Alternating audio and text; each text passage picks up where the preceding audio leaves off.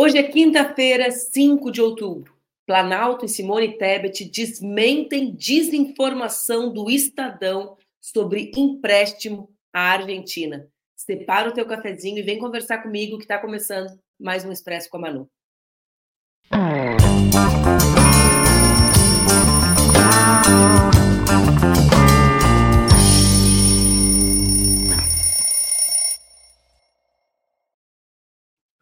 Bom dia, bom dia, bom dia. Quinta-feira, 5 de outubro, data em que a Constituição Federal completa 35 anos de idade, dia de celebrar a democracia, as conquistas desse último período, entre elas o fim do governo Bolsonaro, dia de celebrar a Constituição cidadã, a Constituição que incluiu o povo dentro da ideia dos direitos sociais. É um dia muito especial, o 5 de outubro, 35 anos da Constituição Federal.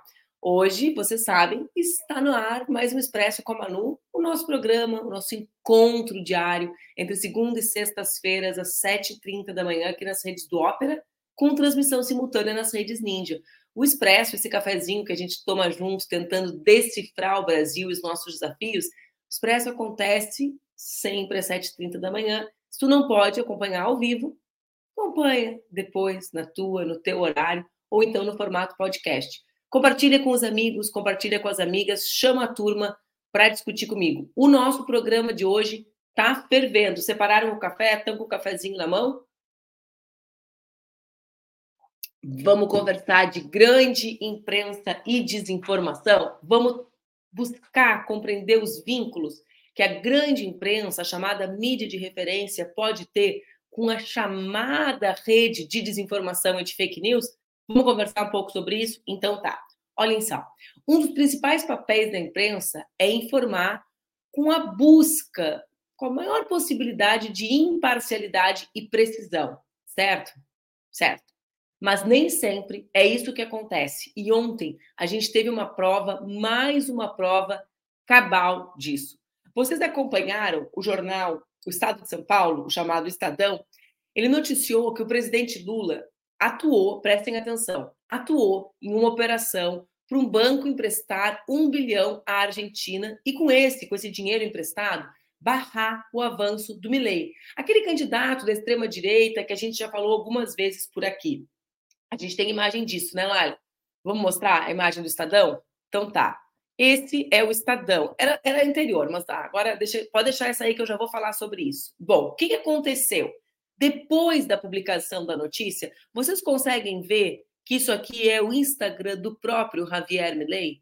O Javier Milei usou o Instagram do, no seu Instagram para publicar essa matéria do Estadão. Ou seja, essa matéria tinha a legitimidade, o selo de legitimidade de ser de uma de um veículo da mídia tradicional. Bom, o que que, que, o Javier Milei disse, né? Lula, esse comunista furioso que quer atuar contra a sua campanha eleitoral.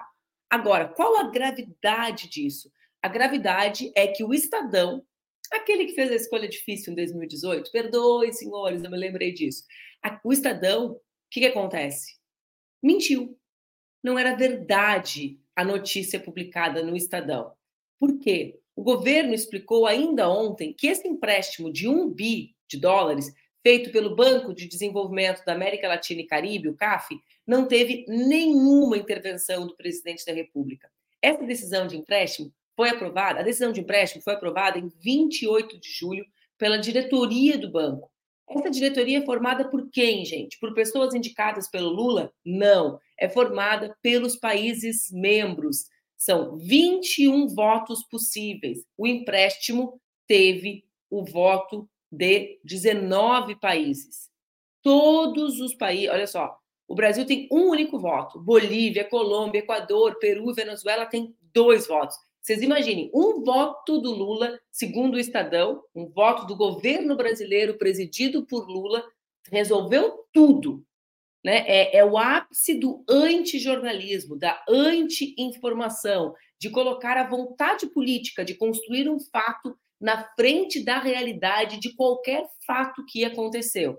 Então, estão acompanhando? Estadão foi lá e disse: O, a Argentina recebeu o empréstimo porque o Lula mandou. O Milei, o candidato argentino, usou a notícia do Estadão, legitimada pelo Estadão, como se fosse verdade. Já está criado o fato, já está consumado. Como é que se deu a decisão? 21 votos, 19 votos favoráveis, desses 19, só um do Brasil. Estão vendo? Acompanhem o restante das informações. Cinco dias antes do previsto, a Argentina já tinha liquidado um empréstimo feito pela CAF. Ontem, a Simone Tebet, que é ministra do Planejamento, veio a público desmentir o Estadão, negando ter recebido do presidente Lula qualquer tipo de pedido para votar a favor do empréstimo na Argentina. A Simone Tebet, o ministério dela é o responsável por esse voto. Por isso que a declaração dela é tão importante. Vamos ver o vídeo? Me ligou não entrou em contato comigo porque é natural, eu sou governadora desses bancos e eu simplesmente voto num banco que não é brasileiro, cujo dinheiro não é do Brasil. Nós temos 8% de participação, mas não é dinheiro, e o CAF se reúne exatamente como um banco para ajudar os países da América Latina. Minha secretária, por minha determinação, foi autorizada a votar favoravelmente, como 20 dos 21 países votaram favoravelmente. Todos os países que fazem parte do CAF, deste banco que não é nosso, não tem dinheiro federal brasileiro lá, não estamos tirando dinheiro do Brasil para colocar lá, e temporariamente, e portanto nós aprovamos. Tanto é verdade que a Argentina já pagou o banco, e, portanto, a Argentina não deve nada. Quando muito, e é o que aconteceu nesse caso e em outros casos, nós temos, às vezes, via Ministério das Relações Exteriores, um grande apoio, onde a gente consulta para sentir se os embaixadores de outros países, como é que vão votar, é muito natural. Então, eu gostaria imensamente de agradecer. Vocês estão entendendo a gravidade do que aconteceu? O Estadão criou uma notícia falsa, legitimada pela pretensa característica de ser um veículo de referência e não de ser uma coisinha da internet, um diáriozinho da cidade, um Brasilzinho paralelo. Então, eles legitimaram e, com isso, incidiram no processo eleitoral argentino.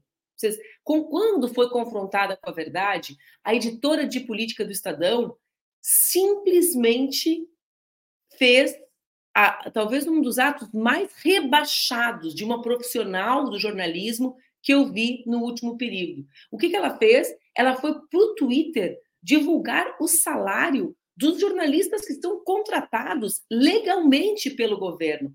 Olha, minha senhora, deixa eu lhe dizer uma coisa: não há crime em jornalista ser contratado para fazer assessoria de governos.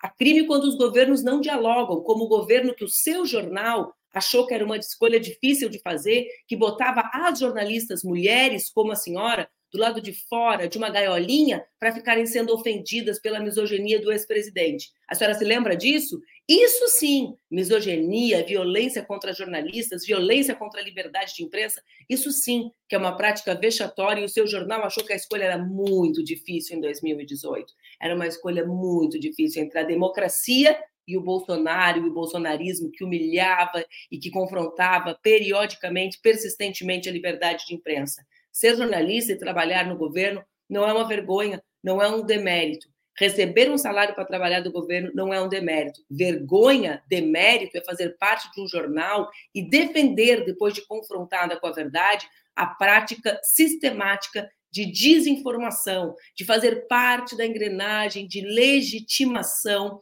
das mentiras. Foi isso que aconteceu ontem, foi isso que o Estadão fez ontem. Deixa eu explicar um pouquinho para vocês como funciona. A matéria estava fechada. Isso já é um grande tema. Por quê? Porque eles dispunham só da chamada de capa. A grande parte da sociedade só via chamadinha, só via a cara. E qual era a matéria? Dizendo que o Lula foi a pessoa que fez, tomou a decisão de emprestar o dinheiro para barrar o Milley. Isso era o que a aparência mostrava. O Milley repercute a matéria, o Estadão repercute a resposta de Milley. Vocês estão entendendo? Eles entraram completamente na engrenagem. O Moro, o Eduardo Bolsonaro e toda a né, aquela patota de pessoas. Esses dias eu divulguei uma foto deles no cinema no meu Instagram e as pessoas começaram: Pelo amor de Deus, vômitos, vômitos, vômitos. Eu pensava, o que, que eu fiz que eu estou recebendo tantos emojis de vômitos? Daí eu olhava para qual, qual foto os emojis estavam direcionados. Era aquela foto maravilhosa de toda essa patota junto no cinema com a Damares. Mas vamos lá. Estadão publica mentira. Milley repercute. Estadão repercute o Milley. Moro, Bananinha, aquele menino de Minas Gerais. Todos eles legitimam e distribuem massivamente essa notícia falsa. Esta, é óbvio, não foi a primeira vez que a grande imprensa contribuiu com o processo de desinformação. A gente sabe disso, né? A gente sabe, eu pessoalmente sei disso, né? Nunca em 2018 esse não era um assunto. Não era um assunto. Passou a ser um assunto depois, quando alguns deles também passaram a ser alvo da violência proporcionada pela desinformação bolsonarista. Em 17, em 18, não era um assunto. Era tudo naturalizado, todo e qualquer tipo de agressão. Vamos lá. Então, essa não foi a primeira vez que eles agem dessa maneira. Só nesse último período, vou resgatar duas questões do último período para que vocês acompanhem. Em 16 de agosto, a Folha publicou que o Lula se irritou com o Dino. É claro, isso tem uma menor gravidade, muito menor do que o que o Estadão fez ontem, vocês compreendem? Mas também é. É uma matéria, o Lula foi lá e se manifestou, né? Depois, a mesma Folha publicou que ele estava adiando a viagem com os ministros e fez uma confusão né, da relação dele com a Janja, com a, a transferência da data para os ministros, que tinha a ver com a vinda do Eduardo Leite, não para o show da Ivete, gente. O Eduardo Leite, nessa agenda, estava indo para Brasília, não estava indo para São Paulo acompanhar show. Mas ele foi para Brasília encontrar o Lula e, por essa razão, os ministros estavam lá para recebê-lo. Aí eles colocaram as questões que envolvem a Janja no meio da, da confusão para misturar as duas questões.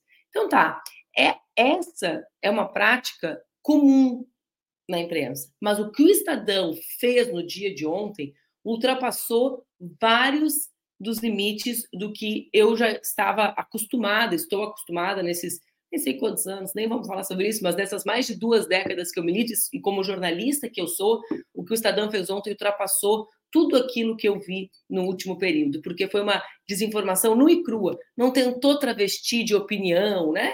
o banco fez o empréstimo que o Lula pediu. Uau! Né? E aí, a partir disso, fez parte. Vocês ontem, Estadão, parabéns, fizeram parte do esquema de engrenagem da distribuição da desinformação no Brasil. Com qual papel? O de produtores porque a gente sempre fala, vamos correr atrás de quem? De quem produz e de quem distribui. Quem distribui, a gente sabe.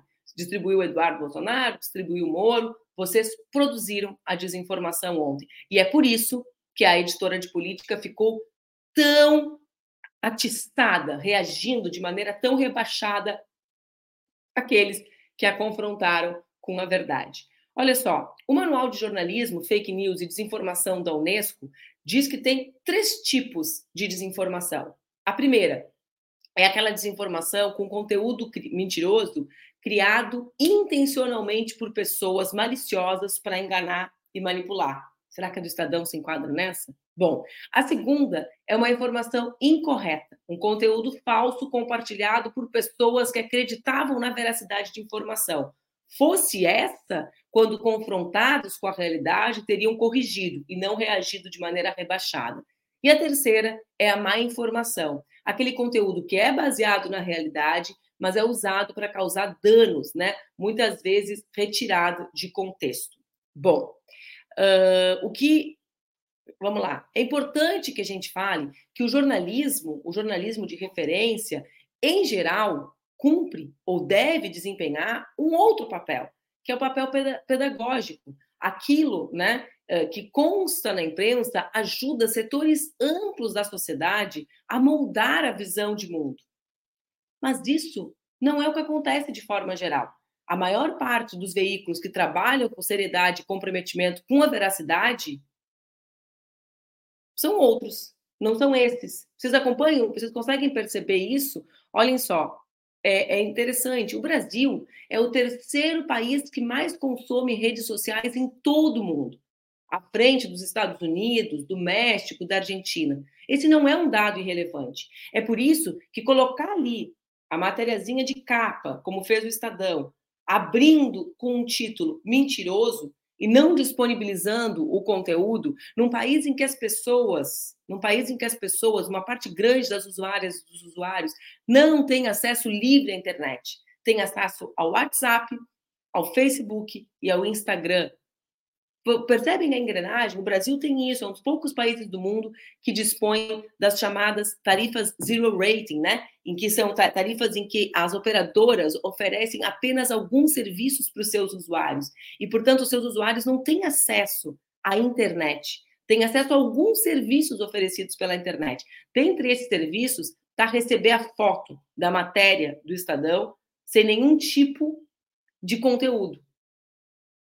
E dessa maneira, né, a, a engrenagem se movimenta. Eu quero chamar para conversar comigo hoje, sem falar de futebol, não me faça lhe chamar de ridícula ao vivo, mas para conversar comigo a minha querida Mara Moira, que ela já chegou aqui dizendo que dia, hein? E eu achei que era indireta do futebol, já saí lascando. e era só sobre o jornalismo que a Mara queria falar. Gente, eu tava falando do Estadão. tava falando do Estadão, Mara. tava falando Tava falando sobre mil coisas que aconteceram, né? Essa semana tá complicada. Cada dia a gente vai se surpreendendo com novos acontecimentos. Né? Entrei aqui agora, inclusive, no, no próprio Estadão, né? no portal do Estadão, e continua a matéria aqui, né? Como Lula atuou para liberar empréstimo e interferir na eleição da Argentina. Então, ou seja, mesmo depois de toda repercussão, né, de todas as crises, é, de, de, todas as críticas, né, é, com, mantém a matéria lá. E mais do que isso, eles dobraram a aposta, vocês é, é que estão colocando aqui agora, veja casos em que Tebet recuou de declarações, ou seja, eles estão questionando o, a, a, a a própria fala da Tebet, né, dizendo que ela muda de ideia muito frequentemente. Esse jornal não muda de ideia, né? Esse jornal se agarra numa ideia falsa ou verdadeira e vai com ela até o final, né? Não, e é uma loucura, porque é, é algo matemático a votação do banco, né? O Peru foi o único país que votou contrário. Tem dois votos o Peru. Deu 19 de 21, Amar. O Brasil uhum. tem um. Ou seja, o voto do Brasil não tem nenhuma relevância no resultado. Se tu me dissesse assim, olha, foi uma votação dos 21 votos, foi 11 a 10, eu poderia uhum. te dizer, nossa, o Brasil decidiu esse jogo. Mas não, é um jogo em que o voto do Brasil foi absolutamente irrelevante. Ou seja, não, não existe fundamento matemático para isso, né? Mas mais do que irrelevante, é... o, que me parece né, é que é, mesmo que o Lula tenha ligado para a Tebet e falado, oh, vota aí a favor desse empréstimo sair para a Argentina, isso não é nenhum tipo de problema. A Tebet está como uma representante do Brasil, do governo brasileiro eleito, né? Então, seja, de alguma Bom. forma, qual que seria o problema do Lula falar, ó, oh, tenta liberar isso daí, porque é do nosso interesse que a Argentina não quebre, é do nosso interesse Exatamente, que a Argentina Amara. consiga usar esse dinheiro é, que não é do Brasil para é, viabilizar o empréstimo que o FMI está dando. Né? Exatamente. Né? Tem uma segunda camada aqui. Então, a primeira é essa fraude, né? essa notícia fraudada construída pelo Estadão e a maneira como essa notícia incide na eleição argentina. Porque foi isso que o Estadão tentou fazer pautar a ideia de que o Brasil está ajudando os comunistas, né? Contra e interferir lá. Agora, tu traz o debate central, que é o quê? Primeiro, o Lula é o presidente do Brasil. Eu votei no Lula, não votei na Simone Tebet. Eu quero que ele ligue para os seus ministros. Palmas, Lula, né? Ministro é quem é um contratado do Lula. O povo votou no Lula, Estadão, não achou a escolha difícil, né? Uhum. Então, tu traz aqui a questão central. E dois, o Brasil joga um papel relevante na América Latina e na América do Sul. Como, tu, como tu disse bem claramente aqui, uh, o dinheiro não é do Brasil, o Brasil tem 8% só do banco, mas a, a Argentina é um dos países mais relevantes da região. E, portanto, mesmo que tivesse ligado, o que não ligou, segundo a Tebet, mesmo hum. que o voto tivesse sido o decisivo, o que não foi, o Estadão precisa se dar conta não foram Caramba. eles que venceram a eleição, foi o Lula, né?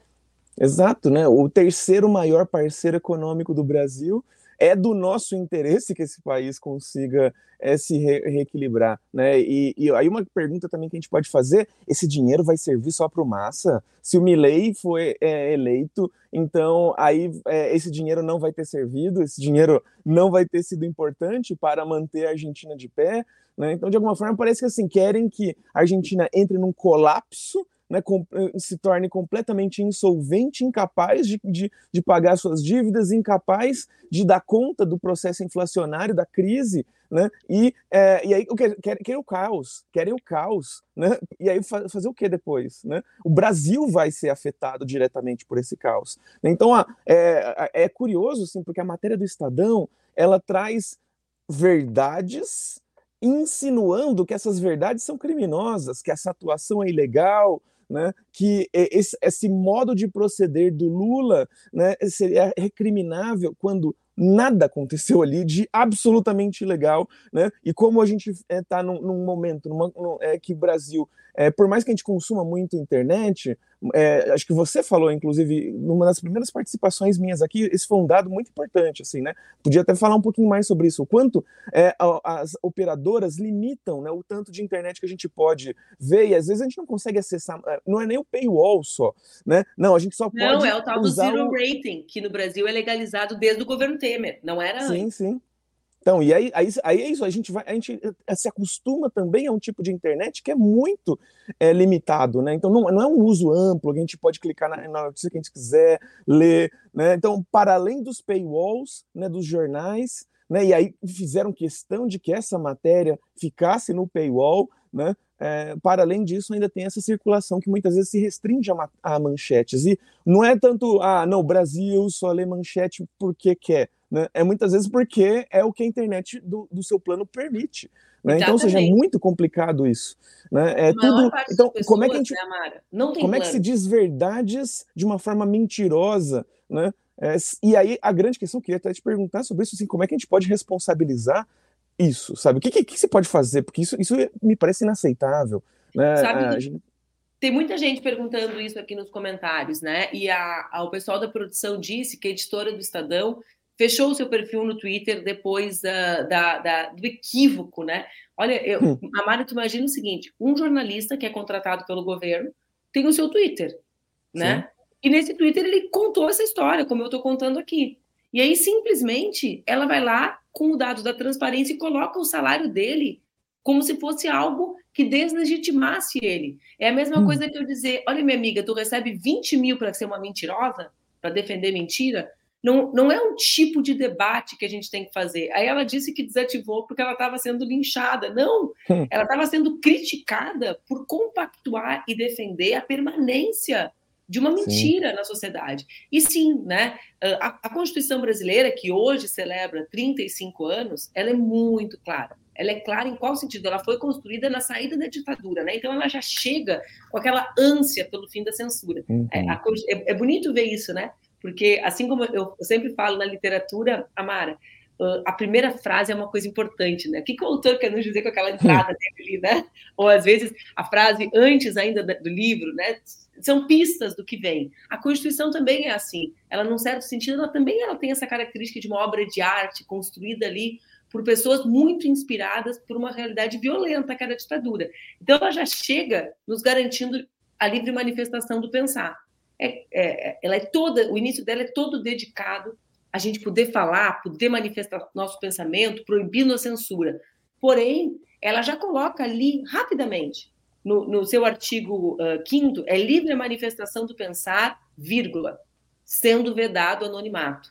Qual é a razão de vedação do anonimato? É justamente a ideia de que não existe censura prévia, como muitas vezes alguns políticos vão, ou, ou setores da sociedade, inclusive empresariais, vão ao Supremo pedindo para censurar uma matéria. Não existe censura prévia. Nesse país, não existe. Uhum. Escreveu. Só que cada um assume a responsabilidade por aquilo que diz.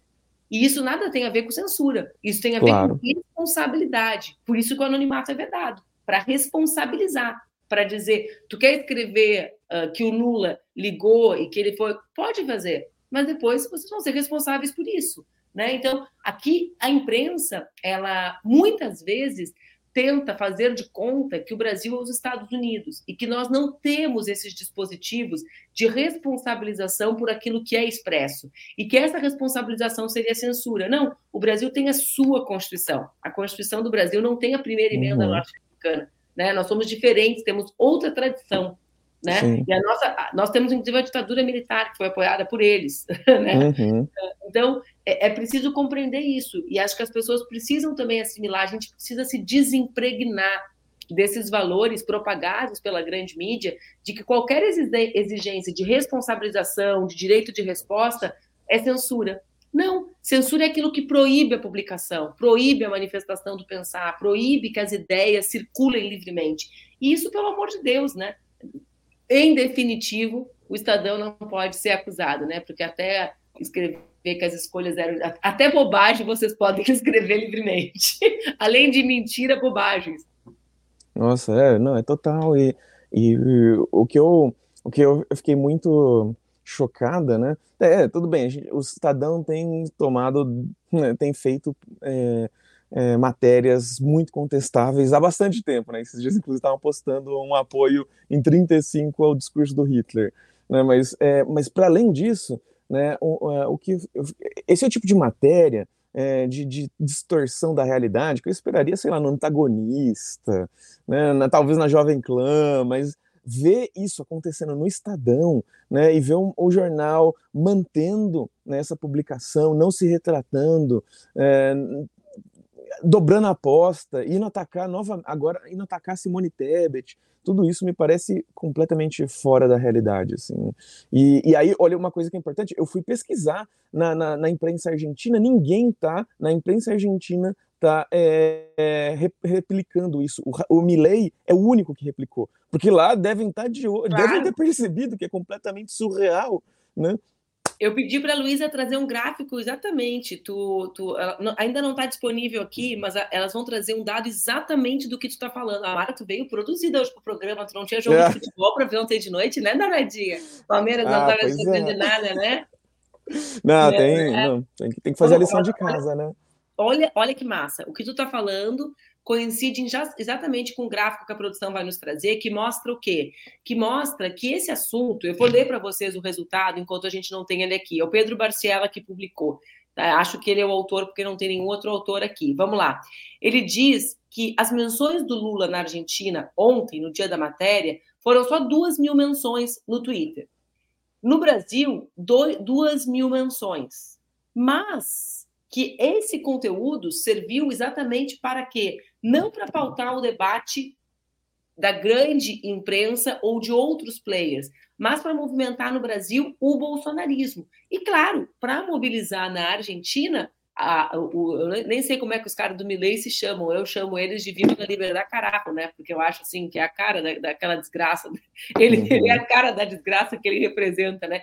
Mas enfim, a turma dele mobilizada por esse conteúdo. O que, que a gente sabe? A gente sabe que essa turma age com esse efeito de reação, de ódio comum, de inimigo comum. Quem é o inimigo comum? O Lula comunista. Né? Uhum. Isso une, isso mobiliza. E nesses períodos de reta final, né? A gente estava falando de uma eleição 22 de outubro, esses elementos são incendiários. É o tal do banheiro unissex, é a mamadeira de piroca. Quer dizer, as pessoas falavam assim para mim em 2018: que bobagem isso da mamadeira, eu não recebi isso, não circula. O não circular nesse universo não significa não ter um impacto desinformativo na, na base eleitoral. Olha o gráfico, a Lulu já trouxe aqui para gente. A Mara veio. Tá, vocês estão vendo? Essas são as menções, ó. 2.165. É um crescimento muito, muito pequeno da oscilação normal. Né? Ele dobra, mas não é algo fenomênico, assim como acontece na, na, quando é um assunto que vira, né, Amara? A Mara Sim, não, é, tal, talvez porque estejam percebendo que não, não tem qualquer sustentação, né? né? É, mas eu vi, teve, teve declarações do Moro, teve declarações da patota toda aí, criticando, né, a, a, a supostas movimentações do Lula para é, impedir que o Milley seja eleito. Então é essa coisa doida. Mas eu fico muito chocada, né? E aproveitar que a gente está falando de Argentina, e a gente também proibiu de falar de futebol, mas proibiu de falar do jogo de ontem. Acho que é importante a gente falar do jogo de hoje, porque também, de alguma forma, tá, é, traz é, é, essa questão, né? Porque vai ser Palmeiras e Boca Juniors, né? E a gente está vendo cada vez, cada novo encontro de um brasileiro com um time sul-americano, sobretudo times argentinos, é, acirrar esse embate entre racismo de um lado e é, essa humilhação que o brasileiro tem se acostumado a fazer com o argentino, que também eu acho que é perversa. Sabe? Não, não quero que, dizer qual que é pior, qual que é melhor, mas a, a ideia né, é que é, a gente está se acostumando, mesmo gente progressista, com essa ideia de que, ah, que é, o argentino fez alguma coisa que, que eu odeio, ou eu odeio o argentino só por eles serem argentinos, então eu vou lá no, no, no perfil dele e falo, ah, eu quero aqui comprar o seu país, quanto é? Um real. Ah, então fica essa piada ridícula, né, que desmerece e humilha um povo que está passando por uma crise humanitária, uma crise financeira, que é terrível. A gente não pode fazer piada com isso. E aí pensar que a galera progressista no Brasil está se permitindo esse tipo de, de, de, comportamento, isso aqui é execrável. Né? Então, é. É, a gente está dando muita, muita munição para essa questão de, ah, eles são racistas, são racistas, estão sendo racistas sim, e precisam ser responsabilizados por isso, mas a gente não pode também ignorar esse papel ridículo que brasileiros têm feito nesse contexto, né? Eu, eu, eu sempre fico pensando nisso, claro, né? Eu sou do Rio Grande do Sul e sou nascida em Porto Alegre, mas cresci na região da fronteira. Então, essa coisa da identidade sul-americana é muito forte em mim, de me ver como parte de um continente, de uma região, né? De ter hábitos parecidos, de, enfim. Mas eh, essa rivalidade com a Argentina, que é construída sortudamente através do futebol, né? Mas que se manifesta nesses casos, como é o caso da, da do, do, do Estadão ontem, que se vale dessa rivalidade, é também algo que tira essa identidade do Brasil como um continente, com uma região que é estratégica para o Brasil se tornar o grande país que pode ser, né? Esse sonho de Brasil que a gente vive dizendo que nunca se realiza, Mara, passa pela essa integração com a Argentina, com a Colômbia, com esses países irmãos, né? Claro. Essa compreensão de qual é o lugar nosso no mundo, quem nós somos no mundo, né? Nós somos parte de uma região, né? E é essa região fortalecer. Então, não entender é imaginar que a Alemanha e a França, numa situação de crise, não pediriam dinheiro para o Banco Europeu. Uhum. Né? Ah, então, assim, existe aqui um esvaziamento de um senso de identidade que faz parte de, do lugar que o Brasil pode ocupar no mundo. E o Estadão, que sempre quis que o Brasil não ocupasse lugar nenhum no mundo, né? Ah, eu, eu já vou falar sobre isso, Alexandre. Eu estava, inclusive, aqui, fiquei até uh, tensa e nervosa os desdobramentos Exato. dessa notícia. É, mas então tem relação com isso.